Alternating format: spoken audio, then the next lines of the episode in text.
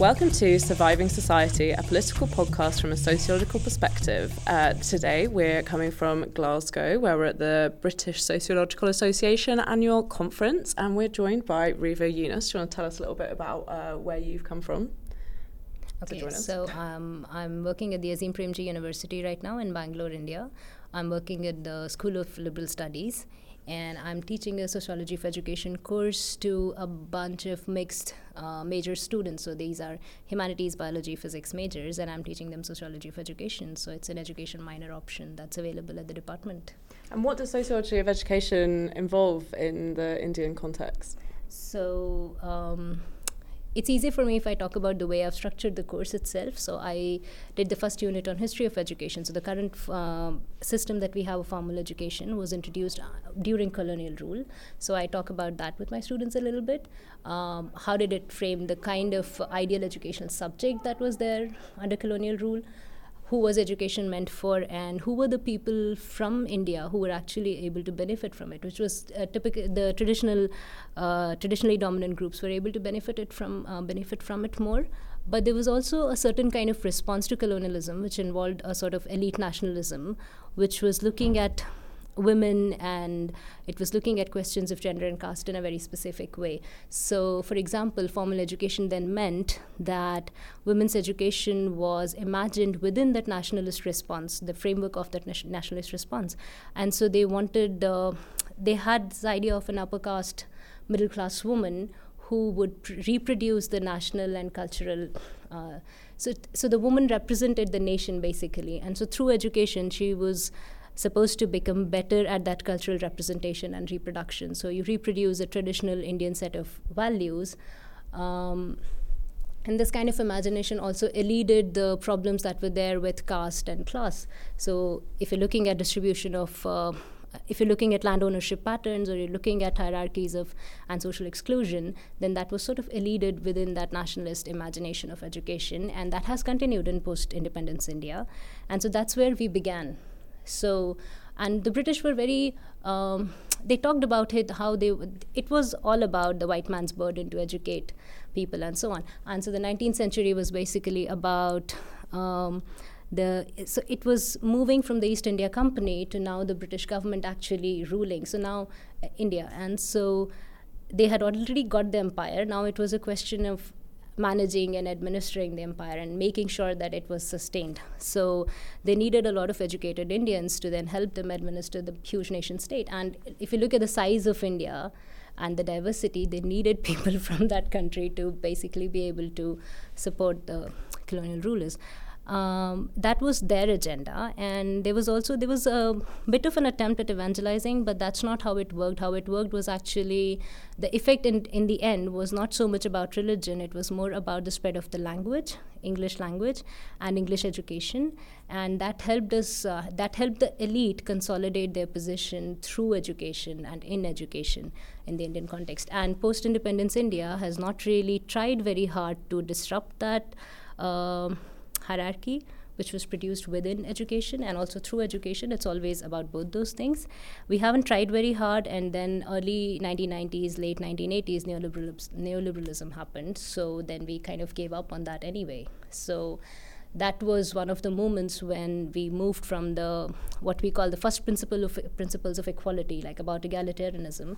Instead of that we were looking at second principles of equality which is more about compensatory justice. So from for example you would go from a universal uh, subsidy or a welfare scheme to a, like a targeted kind of thing which is looking at specific groups of people. So we are no longer talking about education being an egalitarian system or leading to a more egalitarian society but a lot of these things began under colonial rule. But it's always, I think it's always useful to look at these things in terms of how uh, local hierarchies and social relations interact with colonial policies. And so, so, the the way the place where the British were clever about it is was that they were very selective. So they are talking about equality and so on. Now they're talking about how India is a very um, stratified society or caste is a untouchability is a bad idea and so on but at the same time they didn't always intervene uh, in a way that would help the lower caste groups or that would help the women. So, for example, the way they treated Adivasi women in India was very different from the way they treated the elite upper caste women in India. And that has been documented by uh, feminist historians in India. Can you tell us a little bit about that? Was amazing, by the way. we are all just we're all just sat here, just like nodding. Sorry, because I just did for, the, just I, I, haven't answered your question. No, you so sorry. Question. That was brilliant. I just want to ask, and this is in relation to education as well, because I think it will help um, our audience understand um, systems of hierarchy in India a little bit more. But can you tell us a basic introduction into the caste system in India, and then we can we can sort of look at that in relation to education as well, because I think it's it's something that I think even academics that I mean Western academics feel like they have a assumed knowledge of, but actually I think it's better to come from someone who has lives and is from India to talk about what it is, how it plays out. It, does, does that make sense? It does, but I would like to start with a disclaimer. Yep. The caste system is this the structure and the effects are not uniform across the country. Okay. The system also there are pockets where the system doesn't work uh, at all. There are other kinds of social inequalities that are more important. Um, and so, for example, in the north, uh, northern part of India, in the what's called the Hindi belt, which is Haryana, Rajasthan, Madhya Pradesh, Uttar Pradesh, and Bihar, Jharkhand, uh, the caste system looks different. And in states, in the southern states like Tamil Nadu, Kerala, Karnataka, Andhra, it would look quite different. So I'm only I would limit my comments to the Hindi belt, to okay. the to a part of the northern of northern India. And so Uma Chakravarti, for example, is one of the feminist historians who has done excellent work on theorizing gender and caste uh, relations in India. And uh, okay, so it's basically based on, it's a system of graded inequality, which is based on the idea of ritual purity and pollution. So before we became a nation state under British colonial rule, we were a society which was organized more around everyday rituals. So the religious aspects were important and so the state the, the, the relationship between the state and the society itself was very different it was not the kind of state and society that you imagine within a european uh, nation state kind of framework. So so the, the three units in the individual the society and the state itself was would have to be imagined in a very different way in a, in pre-colonial india. And so I can give references like. Mm, yeah, so Sudipta Kaviraj, Kaviraj is one person who has done very good work. He has an article on this, on how the imagination of the state and society itself was different and the relationship was different. So the state left the society alone in a lot of ways in like deciding locally what the social relations and customs are. So now if you're looking at the caste system, it was always, it's been there for a long time and uh, Uma has done work on that and uh, it's based like i said it's based on graded uh, it's a graded system uh, based on ritual purity and pollution. So there are groups like the brahmins who are also who were also one of the things they did was they were the priests in temples. And so they were considered to be ritually the purest. So they are the ones who are closest to God in that sense, and they can perform all the ceremonies and so on. They have access to the sacred knowledge, and this was the most important thing at that time and then there were the kshatriyas who were uh, the people who sort of protected the state and who were but eventually the brahmins who had monopoly over this over sacred knowledge also needed to be close to the kshatriyas. So that duo always had so that was the group that continues to have monopoly over educational institutions even now. So some of th- these are the upper castes who had uh, who had uh, knowledge control over uh, sacred knowledge and then when it became more sort of secular knowledge in post independence india they still these are still the communities that would uh, dominate educational spaces formal educational spaces in india.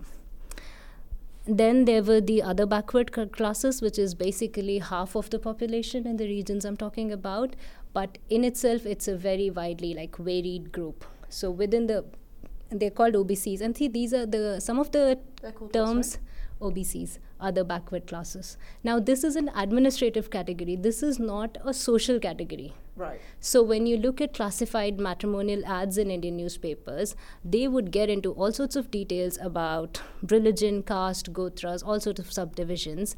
These are the social cultural categories that make sense to people in, in their everyday lives. Whereas, uh, when you say scheduled castes, which are the former untouchable castes, the that that is the SCs or the OBCs, like I said, are the Sorry. backward classes. SC standing for scheduled castes. These Okay. are the groups that were formerly untouchable groups within the Hindu caste system. Yeah, yeah, yeah. So the So other the backward caste thing. The, uh, the other backward classes are uh, non-dominant caste groups, Right. but they are still not untouchables. Okay, okay. Only the SCs, or they are called, they're also called Dalits.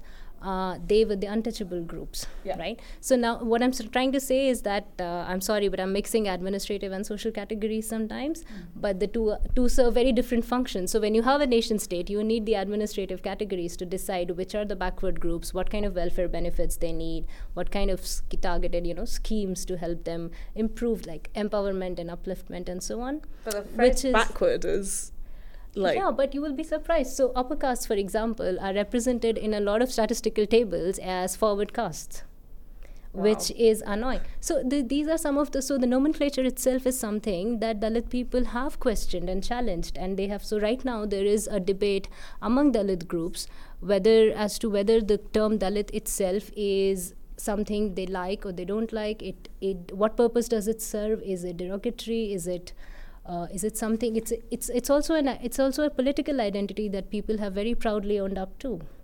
So, for example, uh, Dalit groups borrow a lot from uh, black activists and scholars in the U.S.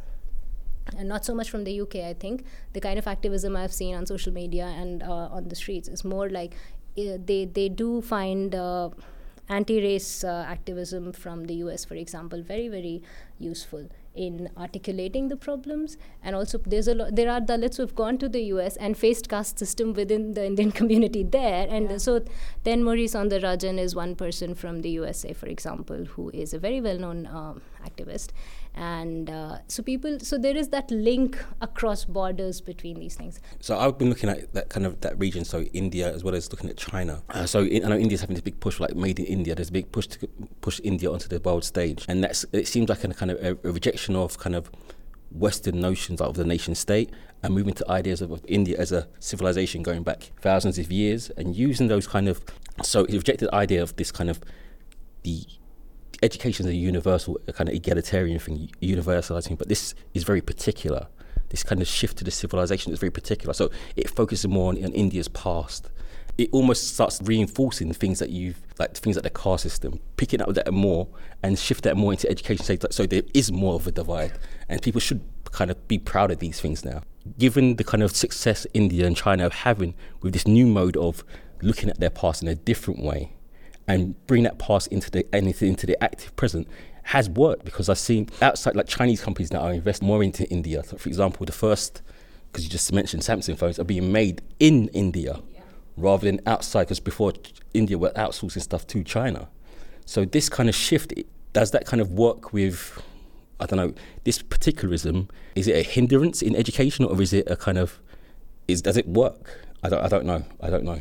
Mm, okay, so this is a very difficult, uh, not difficult, but uh, important question to ask and answer at this point of time because in India, uh, in for the last five years, the person who's been Prime Minister, Narendra Modi, is actually known to be a very right wing person and to represent right wing interests and a very right wing na- Hindu nationalist party.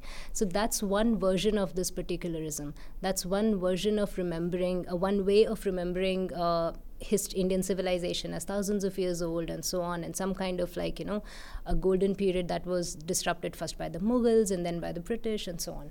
Now, it's an extremely problematic version because one thing is that it puts the Mughals and the British in the same category, which doesn't work if you look at the way the Mughals, the amount of time they spent, and they actually moved to India.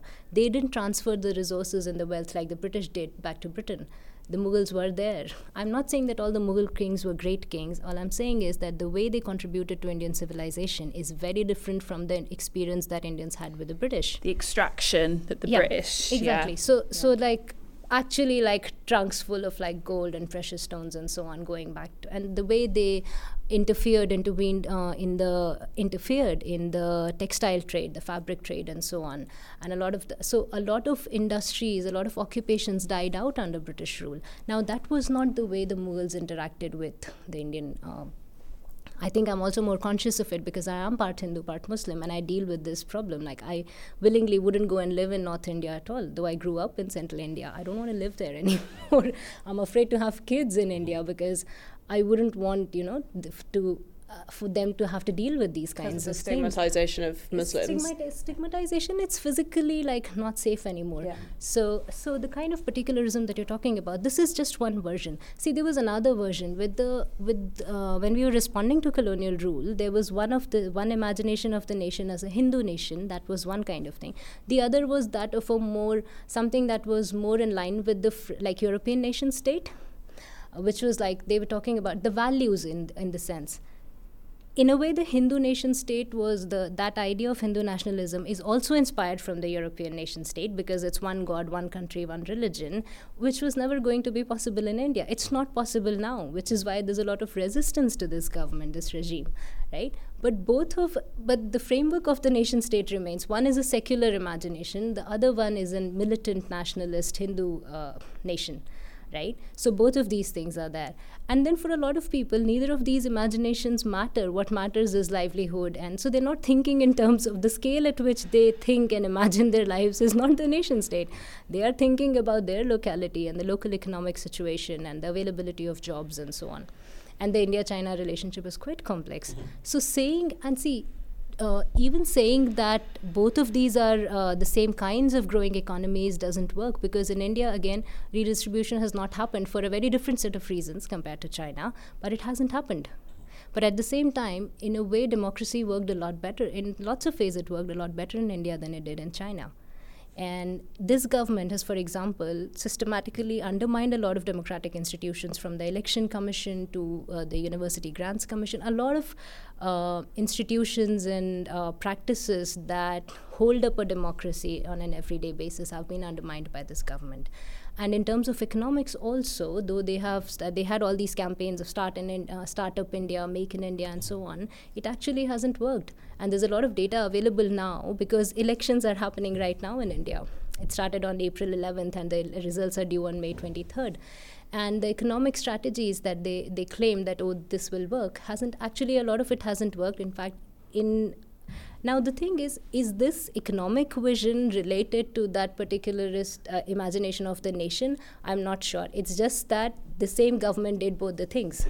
In the West, how it's portrayed in the West, especially the narrative over here, is that it's, it's matched up. So the, the economic miracle is part of the kind of link to the that particular imagine that you're talking about of the civilization state of the kind of right wing.